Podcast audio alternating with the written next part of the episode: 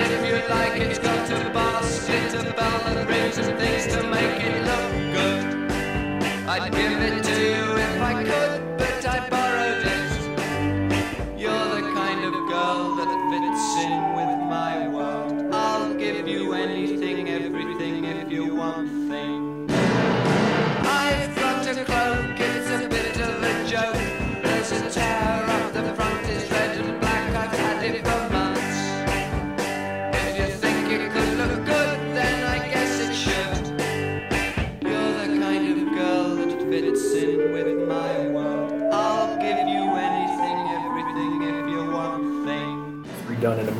movie like a modern day. Okay, good. A good, yeah, like a high budget. Yeah. Not Michael Bay though. No, There'd be too many explosions. Yeah. not enough, not enough character development or storyline. Just explosions. Yeah. Yeah. Like a Ridley Scott or something like that. Oh. I don't know. I, I can't think of a Ridley Scott movie where I came away knowing any of the main characters' names. what is he done? I'm not. I'm bad with names. Black Hawk Down. Yeah, Black Hawk Down. Nights. What's his brother's name? There's another Scott. Oh, didn't he do? Uh, the was it the Running Man? Not the Running Man. Um, Blade Runner. Blade Runner. Yeah, He's done some sci-fi. So yeah, yeah, doing yeah. If he did that, yeah, the Blade Runner genre would, would fit well with this. Who did Vanilla Sky and Vanilla Sky would work too. That that, Uh, that style. yeah. I mean, like, like, like when they when they talk about the hatchery, I envision that kind of white, sleek, Yeah. you What know, about metallic. Nolan? He, he was Uh, the, he might did, he did the Batman dark. movies, and he and he was the and I want to What talk should be about dark? this. I want to talk about this, but like he he did the Batman movies, and he also did he was the producer of the suit of uh, Man of Steel. And I don't know if y'all have seen that. Yeah. but I have, yeah. His vision of Krypton, brave new world. Yeah. Yeah. Well, you are listening to the Credo Covenant Fellowship, where we seek to enter the cultural conversation from always a do that. Reformed Baptist perspective. I never know you're recording. You just you just you just do that. That's fun. That's the It- fun no, part it- about it it. is like, fun. You never It is know fun. what's going to be on tape, and, and uh, since I get to keep all this, then, So obviously Jason Delgado is here. Yeah. yeah. Hi. Oh, D. Sorry. that, that felt There's weird. something wrong when Jason says hi. Uh, so yeah, Jason Delgado's here with uh, me, JD Warren, and uh, my co-host Billy Linhart. Hello. And once again, we're talking about Aldous Huxley's amazing, interesting book, Brave New World. Horrific. Um, yeah, horrific in a lot of ways. Um, and we've come to uh, chapters four through seven. We're, we're going to see the way uh, society interacts with one another a little bit more, where he was kind of introducing some of the, the elements in his world. Now we're going to see him uh, kind of develop how the people interact in Huxley's Brave New World. We see that Huxley is fixated on the society and he tends to minimi- minimize the individual.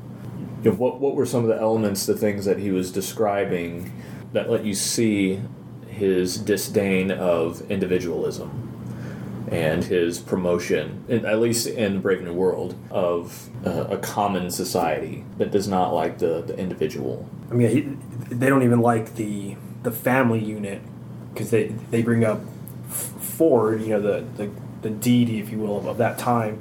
And he's like, yeah, for some reason, he would call himself Freud whenever he was talking about the dangers of the family and. And um, I mean, th- th- they condition the society to where even words like mother, like it's smut, like it's it's Yeah. it's Shameful. it's shameful language and, and, and when the characters hear someone say mother i mean y- you you cringe with them because the way he describes it like like uh, like some of them don't even want to utter the word family or dad or mother or talk about being born naturally like it's just to them it's ju- it's become so that it's just not right they don't know why They It's unnatural. yeah it's unnatural that's not how things are now and we're perfectly happy so that's got to be bad and that's wrong that's immoral yeah so i mean there's so many ways you know there's a lot of um, axioms, a lot of the proverbs, you know, everyone belongs to everyone else. Like that's repeated in the book scores and scores of time. Yeah. Everyone belongs to everyone else. Everyone belo- where where you- you're reading it and you're like, man, like he's hypnopedia mean ing me in this Yeah. book right now. You know, a lot of these axioms are. Uh, and and, and it, like I said, those are just axioms. Those are their proverbs. Those aren't questioned truths at all. So it's just, I mean, if you're born into that society, you would be like, well, yeah, mo- I'm not going to say the word mother. That's a, that's the mother of all bad words, if you will.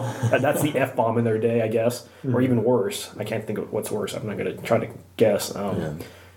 yeah. I mean, there's, uh, Yeah, saying mother to them is almost like saying whore. right. Oh yeah, yeah. So I mean, and, and it's interesting because he uses that word whenever, uh, whenever John the Savage, and we'll get into this, but whenever the Savage is repulsed by Lenina, he calls her a whore. Right. You know, well, they they probably have no context for that word because it's you know, but in Yeah, when at first he was kind of attracted to her, Mhm. and then he realized, you know, her behaviors are out of step with anything he knew. Yeah. He considered that very inappropriate. Yeah, because like we talked about a couple podcasts back, this whole society is just it's you're supposed to be promiscuous and supposed to be with Yeah. other people just on a daily basis, just you know whatever makes you happy. You know? Yeah, what's the word that they use for that? Um, conventional. You're showing how traditional you are. you by- don't. If, if you don't have a regular partner, if you're not monotonous, Because everyone belongs to everyone else. Yeah. Yeah, because So- everyone belongs to everyone else. Yeah. Yeah, and so and, and it bleeds into all of society. All of society is you know considered to be just one unit. So to die and to become you know part you know to, to go into the rest of the world and you know it brings to, to me like you know the the circle of life you know lion, lion Yeah. king you know this Yeah, yeah, idea yeah, that yeah. Regardless of what part in in the world that you are whether you're dying and going into the ground and feeding the grass and then and then the the, the zebras eat the grass and so on and so forth it's just this idea we're all just part of this this system and as long as we get to play our part in the system we should be happy about it Yeah. right No matter what part, yeah, like you said, yeah. yeah, but it sets up this dichotomy that I think is very common in Western thinking, Western ideas, which it's this dichotomy between the individual and the society. You know, and I would argue it's a false false dichotomy. It's a it's a false understanding of the Trinity and the fact that we're made in the image of the Trinity. You know, the, the image of a triune God who is one and yet multiple. You know, plurality. Right. And like a lot of times people set up this either or Mm-hmm. dichotomy when it should be a more of a both and. Mm-hmm. Yeah. God is both one and he's three. And the society is, is made up of individuals. You don't have the society without individuals, but individuals make up a society. Yeah. There's not just one of us. I, I had a professor in school that he was uh, he wrote his doctoral dissertation on the Trinity, and he, he would argue that we shouldn't even use a term like individual because we're not individuals, we're persons, just like the persons of the Trinity are person. You know, because he, he had this very strong sense of part of being made in the image of God is the fact that we are one and many. Yeah. We're, we're unique, we, we're valuable, we're persons, Yeah.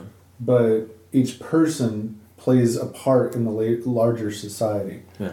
So, you know, pushed to, to either extreme though, it's horrific. It's Yeah. Yeah. So, how do you think our society now deals with the individual and the society? What are some ways that that plays out in our modern culture? I think you have both extremes, and here's what I mean by that. Um, I've, I've thought a lot about this. If I was to write a dystopia today, based on the society that we're currently looking at, it wouldn't be extreme uh, social interaction like what he has, where nobody spends a moment alone in his world.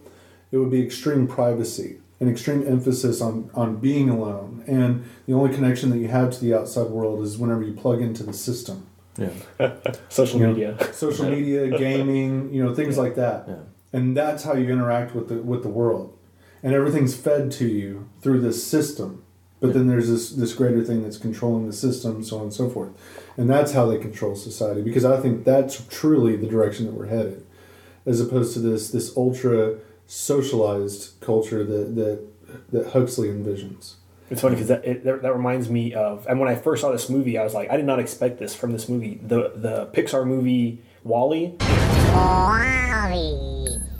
hmm. where that society basically they, they were entertainment was right there in front of their faces. I mean, they're right next to a human being. Yes. But the first time they, they look at each other and they, they like touch hands and, and it's like this magic happens. You're like, whoa, physical contact and I'm looking you in the eye and this is so much better than mere communicating to you through social means, you know, or through social media means and yeah, Oh. yeah. WALL-E, in my opinion, is one of the best dystopias right? No, I mean, in, in a sense, dystopian, you know, dystopian movies that I've ever seen. yeah. you know, I, just- and- it- Yeah, I keep hearing that, but I've When I- never seen Have it. you never so- seen it? no. Yeah. w- w- w- w- w- well, we, we shouldn't say too much then because you, you walk into it and you don't expect that that's going to happen at all. Because in the Because- because- you just see the robots. For, for you just see the robots. It's it's it's a, it's a fast. It's very artsy for Pixar. Even, even Pixar's very artsy, but it's it's a child's movie. But there's no dialogue. There's no talking for like the first 15, 20, maybe even thirty minutes. Mm-hmm. But like you're you're you're captivated and you're getting the storyline. You're understanding this world, and it's a. I, I highly sug- yeah I recommend that movie and, and, and not just that like even if you just watch it with your kids it's it's cute and it's fun and it's Yeah. it's a great Pixar movie Right. Okay. so They usually put out really good movies that have we a do yeah good point they're yeah, making very yeah, very Yeah. important message. Yeah, it's interesting. Yeah, 'cause you finish watching and you kind of yeah, it'll, it'll make you kind of analyze your own your own life a little bit, which sounds weird for a Yeah. children's movie. That's but- one thing I really like about Pixar. They show you enough in the previews to get you to go watch the movie, but They don't give it away. But they don't give Yeah. hardly anything away. Like Up, Yeah. when I watched Up, Yeah. Oh yeah. I was like, That was a good movie. "This is nothing like the previews. It's a million times better." Yeah, yeah, yeah. Yeah, it's great. Yeah. it was so good. Kudos to Pixar. Yeah. Oh yeah, definitely. What were we talking about? Dystopias. Uh, the oh, oh, oh, the individual and no, yeah. I was, I was gonna say the same thing. Like I, I, I see both extremes. Like every everything. Like what is our ethic now? If it feels good, do it. Well, this seems right to me. I was born like this. I, me, me, me. I, I, I. You know, so there is that extreme me. But then mm-hmm. there's also well, this is better for the country as a whole. Like we still have that too. It's not like Yeah. we have this strict dichotomy. Like there's there are both extremes, which doesn't We're mean moving closer to a world system, actually. True, yeah, which is crazy. Yeah, so it's interesting because there's not like it's not like there's like oh having these two extremes makes a, a happy balanced medium. It's like yeah.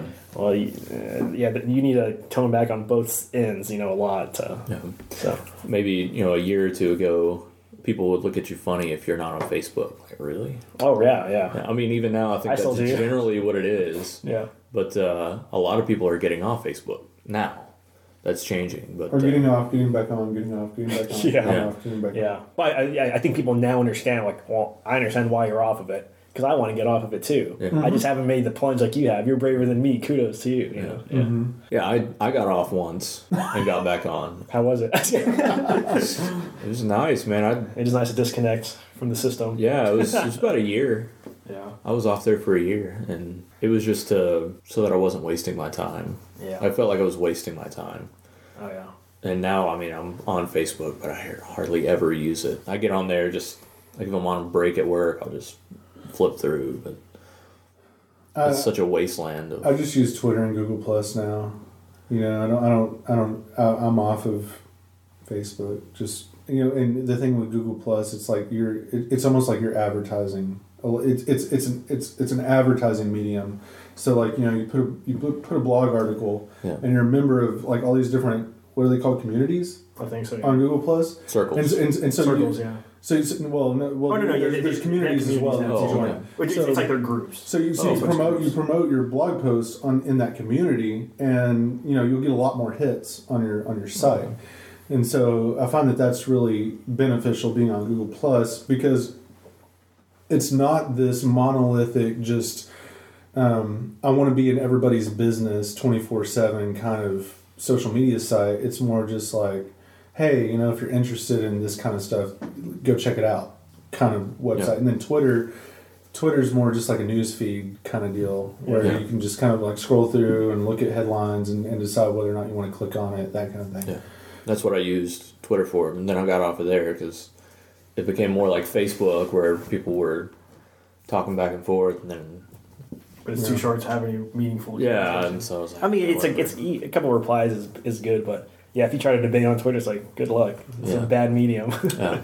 Yeah. Then you throw out cliches. yeah, then you throw out those little yeah, like we were talking about last episode. You throw out the little bullet point, the little snippet, you know, Yeah. blams that are just like, oh, Yeah. gotcha. Yeah. Five word sentence. Right. Oh yeah. Sure.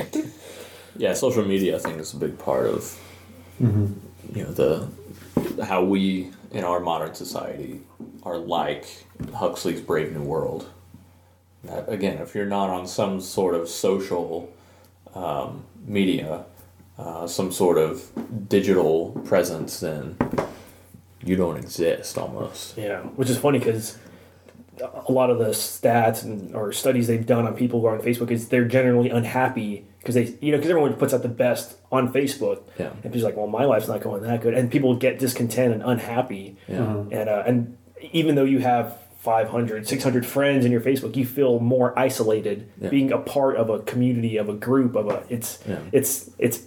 It's, it's like it's it's backwards. It turns out backwards Yeah. than what it should be, which is interesting because that, that happens in the book where that uh, the little quote he says it, the narrator says that he felt more isolated after he walked out of the concert you know even though that that concert was supposed to be a great time of community and getting together but he felt more isolated just surrounded by all these people because he he wasn't connecting he wasn't really connected with them Yeah, that's that's similar in the the Ford's Day services. right right Um, he even faked um, this religious experience in order Uh, to seem like he fits in. right right and so that that was one of the things that I, I noticed also is that um, uh, in Huxley's Brave New World, he sees the Ford's Day services are replacing Lord's Day services, and it becomes the new religion.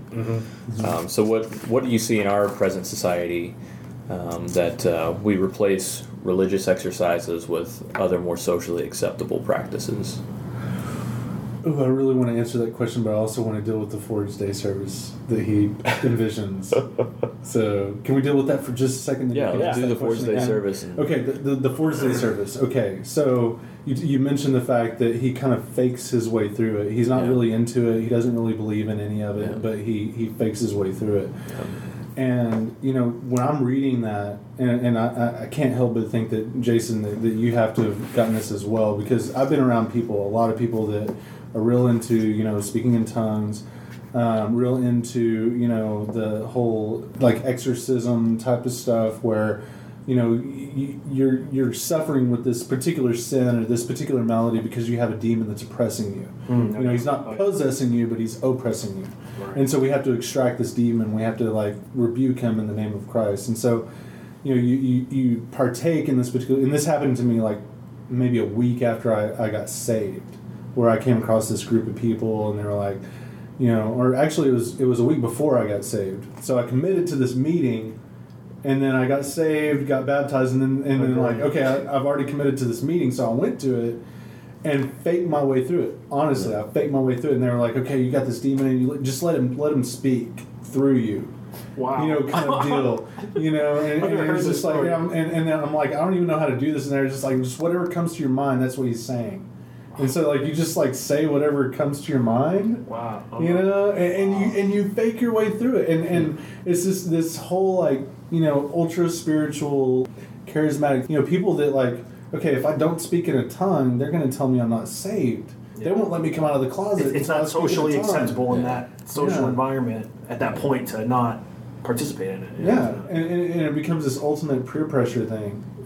You know, it just kind of makes you wonder if a lot of the religious experience that we try to you know force on ourselves, force on our kids, if it's not a lot, oftentimes just a lot that of peer pressure yeah yeah You know, Can people I- just kind of go along with it. Can I at least just read this section of the book? I think it's really powerful. How quick is? It- It's pretty quick. It's just a couple of paragraphs. Page sixty-six of the book. Uh, this is after the the religious uh, the the Ford's Day service. Then there's this um, scene where it's Bernard and somebody else standing on uh, on the rooftop, thinking about the service. And it says on page sixty-six, at least in my book, it's on page sixty-six. probably different. It's at the very end of chapter 5. Huxley writes They were standing on the roof. Big Henry had just sung 11. The night was calm and warm. Wasn't it wonderful? said Fifi Bradlaugh. Wasn't it simply wonderful? She looked at Bernard with an expression of rapture, but of rapture in which there was no trace of agitation or excitement. For to be excited is still to be unsatisfied. Hers was the calm ecstasy of achieved consummation the peace, not of mere vacant satiety and nothingness, but a balanced life, of energies at rest and in equilibrium, a rich and living peace. For the solidarity service had given as well as taken, drawn off only to replenish. She was full, she was made perfect, she was still more than merely herself. Didn't you think it was wonderful? she insisted, looking into Bernard's face with those supernaturally shining eyes. Yes, I thought it was wonderful, he lied and looked away. The sight of her transfigured face was at once an accusation and an ironical reminder of his own separateness. He was as miserably isolated now as he had been when the service began. Hmm. More isolated by reason of his unreplenished emptiness, his dead satiety. Separate and unatoned while the others were being fused into the greater being. Alone even in Morgana's embrace, much more alone indeed, more hopelessly himself than he had ever been in his life before. He had emerged from that crimson twilight into the common electric glare with a self consciousness intensified to the pitch of agony. He was utterly miserable, and perhaps, her shining eyes accused him, perhaps it was his own fault. Quite wonderful, he repeated, but the only thing he could think of was Morgana's eyebrow. Because she had a unibrow. Yeah. Anyways, yeah. Yeah, And- that- yeah. That, that's the part I was I was talking about. How even after that, he was with all these people, and there was this ecstatic moment. It, it seemed so intimate and seemingly like that, and he, you know, tried to participate in it, but he felt more isolated, more miserable than he was even going into it. You know. And, and that's why I think we have this kind of like knee jerk reaction to to any kind of emotionalism. You know, that that Christianity shouldn't have any kind of All right. you know emotional asceticism to it whatsoever. Because if it does, or not asceticism, aesthetic to mm-hmm. it, because if it does, then then then it's not real. It's not whatever what what what have you. You know, that we want to make it this ultra intellectual thing, but but it's neither. You know, I mean, it has to be something that's backed up by by an intellectual assent.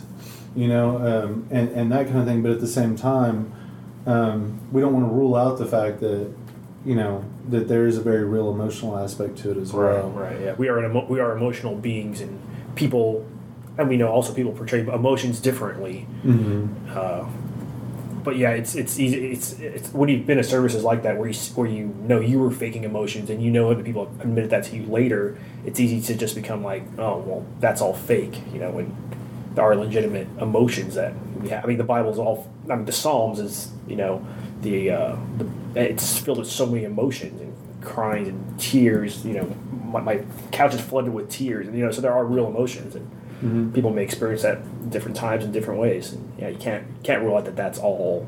Oh, he, he cried at that point and he's faking it, or he's just trying to impress something. You know, like, well, Yeah. I'm not going to assume that. You know, that's why you know we talked about you know training your training our children in catechesis. You know, I've talked to a lot of people that they grew up in Christianity with Christian parents, and they talk about this. You know, well, I know I'm a Christian because I had this you know emotional experience this one time or whatever. Um, but they, they don't. They're not true Christians, and you can tell they're not true Christians. You know, but they had that that emotional experience. So, or you know, they, or maybe they had an emotional experience, but they knew it was fake, and so they fell away later on in life, or what have you. You know, we talk about this idea of you know our children making Christ, their their Christian faith their own. right.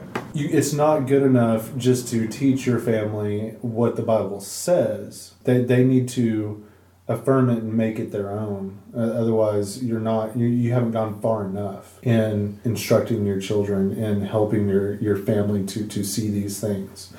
You know, um, I was talking to a guy at our church that had a really bad family issue that came up a while back, and um, there was a rift that was caused, and he talked about how in, in that process that, that he did everything that he could to instruct his family but he never he was he was he made himself too content with knowing that this other person had not made those things her own. She just agreed with whatever he said.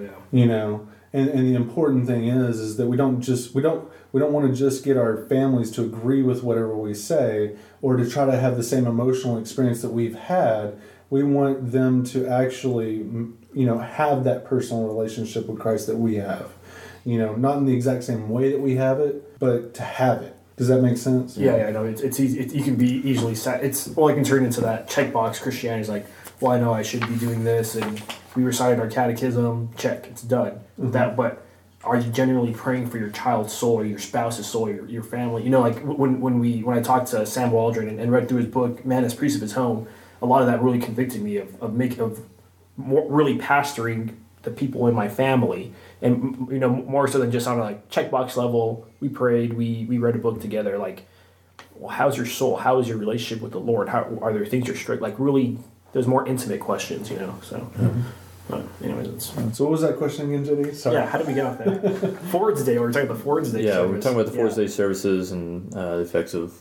feeling isolated, even in religious experience.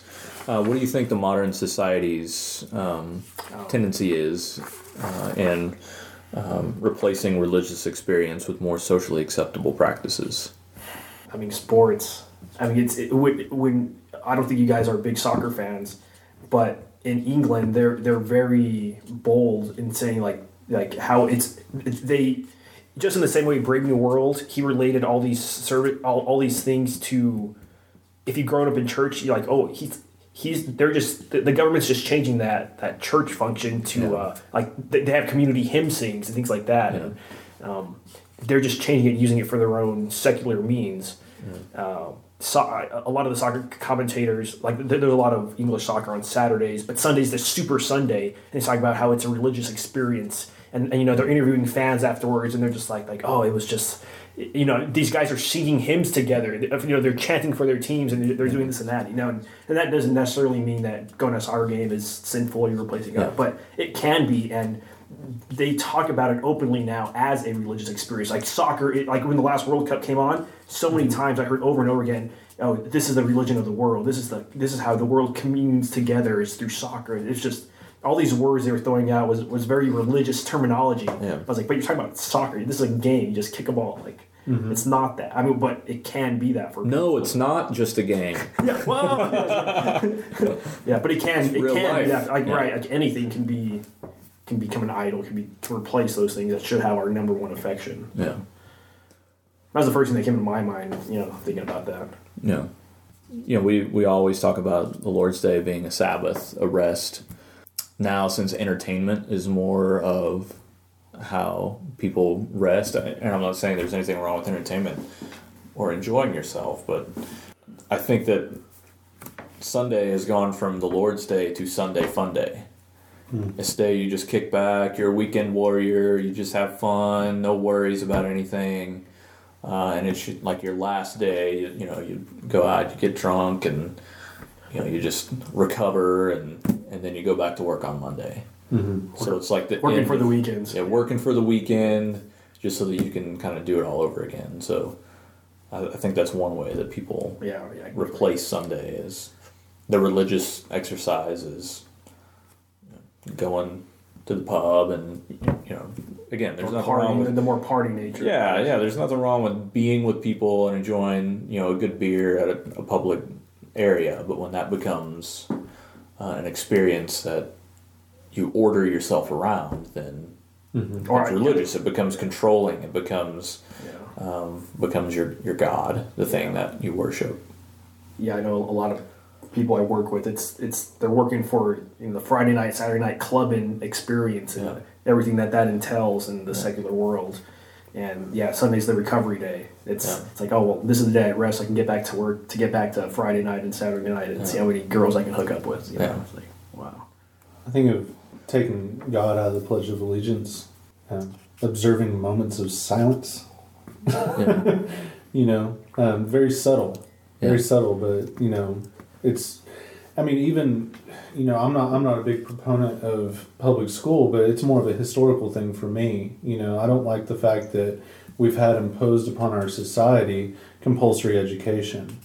I don't like the fact that uh, because it's you know it's something that really I think is is is the it is something that is primarily primarily the responsibility of the parents Yeah. and of, as long as it is a public entity and it's in the control of a secular government there is no way to keep religion from continually being stripped out of it. Yeah. you know I, I think it's right that that we would not force religion into these different areas of public life. So if you want religion in education then it has to be some kind of either private school education or or or homeschooling now i wouldn't i wouldn't say that that's i wouldn't say that dogmatically like you know you have to agree with me or anything like that but that for, for me and my family that's definitely the, the direction that we've gone with that.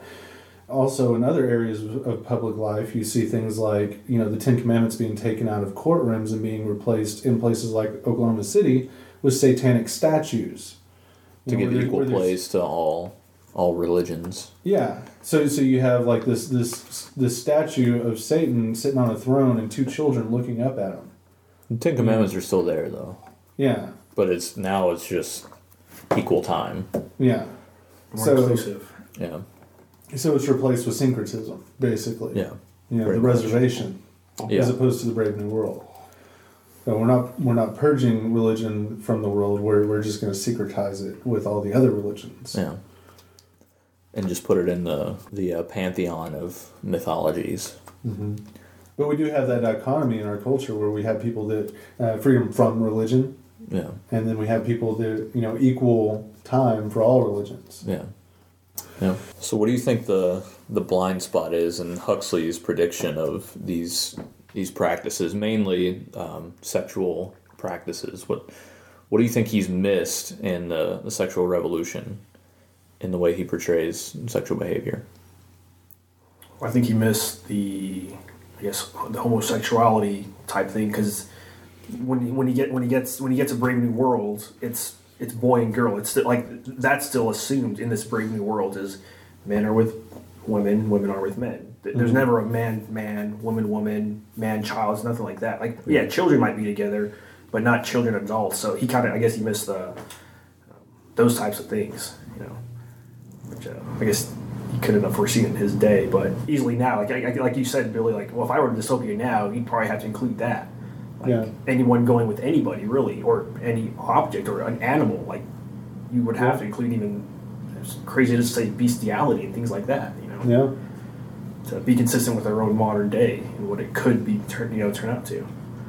Or the direction it's leading. Yeah, Definitely. Yeah, but I mean, but but but the ethic is still in there in the Brave New World. Everyone belongs to everyone else, and it, if it makes you happy, you know, I mean, you never see that happen there, Yeah. but it it could maybe you know maybe they'll evolve. You know, they think they're perfected already, but maybe they'll get to that point in that world. I don't know, but Maybe that was a little too jarring if he were to, to include that. Yeah. or maybe In the part- 30s, maybe you it never even crossed his mind. I don't know. Yeah, it's it's hard to tell since he didn't put. But yeah, I guess it is hard. To, I mean, because the Bible itself talks about bestiality and things like that, and so it's It's not like nobody it's a knew about it, Thing. yeah. it's not a, not a brand new thing, but Yeah. Well, the '60s changed a lot in America as far as that conversation is concerned. Yeah. Because he doesn't just miss the the homosexuality conversation, but he also misses feminism. Yeah, You know, women Oh, are, women are still very much objectified in his view of, of future realities. Now we live in a culture where it's no longer it's now it's passe to for a man to objectify a woman, but if a woman wants to objectify herself, that's that's seen as strength. yeah, You know, if she if she wants to use her body as an object to to gain power, then that's a good thing. yeah, But for a man to use her body as an object to have power over her, that's a bad thing, yeah. right? Whereas Christianity would say our bodies aren't objects; our bodies are part and parcel to who we are, yeah. and uh, you know, to sin against the body is to sin against God. Yeah. Yeah, I remember there was a part in there where he was, but Bernard I think was shocked that it, uh, L- Linda's the, the lady, right? Yeah. And how how she she just looked at herself as a piece of meat, and then it bothered him even more that it didn't bother her that he just looked at her, that she just looked at herself like, well, I'm just a piece of meat. I'm here to you know she's a beta. I'm here to ple- you know the lower a lo- a- not the lowest class, but a lower class of the alphas, which which he was, and she's well, I'm, here to please you. So, and ever and anyone else who wants to be with me, Mhm. uh, yeah. And he was just when he started thinking for himself, he's like, wow, that, that's that's a grotesque concept. That was still in him even after all his conditioning and yeah. yeah, it was crazy. And she didn't understand why all the women reacted the way that they did. They were so antisocial. Right? to, yeah. to react against her and call her a whore and all that. You know, she didn't understand that. yeah, yeah, s- just foreign to her. Yeah, Yeah. yeah, it's, it's, yeah, yeah, yeah. That's society. It's society just yeah, especially in the '30s, it was so backwards, but it's not as backwards in some aspects. Now it's, it's scary. So, how might Huxley's books serve as a warning of man's tendency toward you know, syncretism, and how does he deal with the the religious nature of human beings?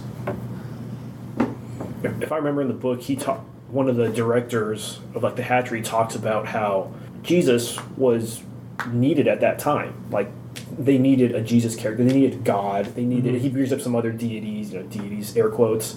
Uh, but now we have our Ford. You know, this is so. It's, it's it sounds like even even some of them may have not been convinced that Ford was real, but he's needed at this point in our society to keep order, structure, community, all that stuff they talk about. And so it, it, it's it's looked at in a very it's needed. Like some people might need that crutch. Some people need to believe in that higher. Some people need to believe in the existential, the supernatural, the blah blah blah. Uh, I mean, I think some people in the commun- in the Brave New World are convinced Ford is real, and they really pay homage to him, and they you know they're thankful to him for all his inventions and ideas. But uh, yeah, it's, But it's you- I just think this is specifically talking about the reservation now and the syncretism. Oh, the that Yeah, you, exists in oh, that. reservation. yeah, you see the, the correlation. You know, in London, Mhm. it's Ford. In um, in Oh. the reservation, right. it's you know Jesus and uh, I forget The other gods. the other gods. Yeah, well, that, that that's that's a common. I mean, you read a lot of the new atheism, and they bring up things like that. They're like, if you were born in India, you wouldn't have been a Christian. If you were born in Africa, you would be doing some voodoo something. If you were born here, like they're just that's just part of your culture, what you're around. Therefore, how can we even know there's a real higher being? You know, they use those kind of arguments, and Yeah. uh, but yeah, it is interesting. The savages, yeah, they're mixed in with like the wolf god, the great spirit, like the Native Americans, but then Jesus is there also. Yeah, you have that scene, the whipping scene, Yeah, and So halfway weird. through it, these two trap doors open up, and out comes like this, almost like paper target, Yeah. that's Jesus on a cross, and then out comes another one that's like an eagle or something. yeah, something like that. Yeah, yeah. And they're, they're like, wa- it, it, and, and it's like representative of these two different gods that are like watching what's going on. Mm-hmm. And then after everything's over and everybody's left and the, the guy's left there bleeding on the ground, they stay up for a while. And then eventually they just slowly make their way back down into the trap doors and the doors come back up. And, you know, it's, it's very, you know, ominous. And this is one of the things that I always kind of feel like it's, it's almost like a, a guilty pleasure kind of thing about about dystopias is you're reading it and and all the while the world that's being envisioned here all and, and this is across the board with dystopias it seems like is, is a world where not just civilization has been abolished or completely altered but christianity too yeah, typically. Yeah. Oh yeah. and so, you know, it's it's interesting that almost any dystopia that you read, it brings up these questions that deal with okay, what if there was no Christianity? But we as Christians know there will never be such No, a society. Yeah, right. Yeah, that will be the only lasting, final. You Yeah. know. Even the eagle will bow the knee. Cockroaches and Christians. yeah, yeah, yeah. That was something real interesting in that, and all the. Uh, and it's, I mean, you, you already see syncretism now nowadays. Like the, the author of The Giver, we talked about that that that book, which is a, a movie now. Uh, Paulo Coelho, I'm probably pronouncing his name wrong, but I heard an interview with him earlier this week actually on that book. Well, it wasn't just on the book, but it was about his pilgrimage and his life. And he's like, "Oh yes, I'm a, I'm a Christian now. For a while, I left to do a pilgrimage."